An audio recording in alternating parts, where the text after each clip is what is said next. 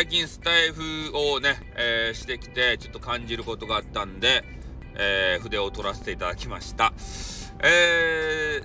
三角氏ですね、の番組で、企画ものをやっていたと。でこれは MMON さん情報なんで、MMON さんじゃないや、ビューティーやった、あけみビューティーの情報やった。なんか2人ともね、美人やけん間違えちゃったね。それちょっとおべんちゃらを言ったわけですけれども、あけみビューティーがね、言われていたんですが、確かあけみビューティーやったよな。MMON さんやったら どっちかどっちかもう曖昧ですね。そういう形なんですけれども、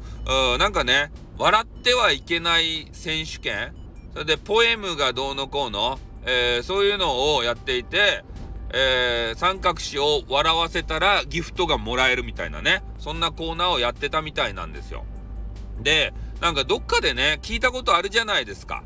笑ってはいけないとかいうね、そういうのなんですけれども、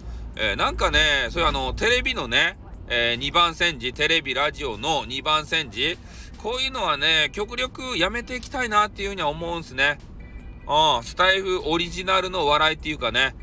そういうのを俺たちは追求していかなければならない。でネタがないからといって安易にね、テレビジョンのそういう企画に飛びついていくとね、せっかく 俺たちね、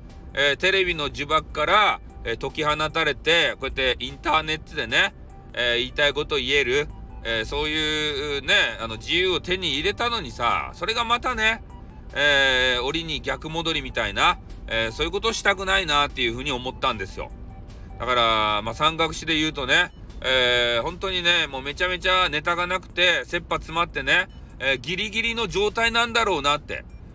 いうことを思いますね。やっぱ年末になったらさ、笑ってはいけないダウンタウンってね、おじさんたちがやりよったやつ、あれの真似をしたんでしょうけれども、安易にね、そこに飛びつくのはいかんなと思いましたね。やっぱり、スタイフオリジナルの笑いで、Amazon もね、Netflix もオリジナルコンテンツがね、流行ってるじゃないですか。そういう形でね、スタイフオリジナルコンテンツを我々は常にね、追求して作っていかなければならないというふうなことを感じましたんでね、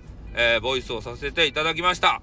ね、三角詞にもっとね、ネタを与えてあげてほしいというふうに思ってね、この辺で終わりたいと思います。じゃあ終わります。またな。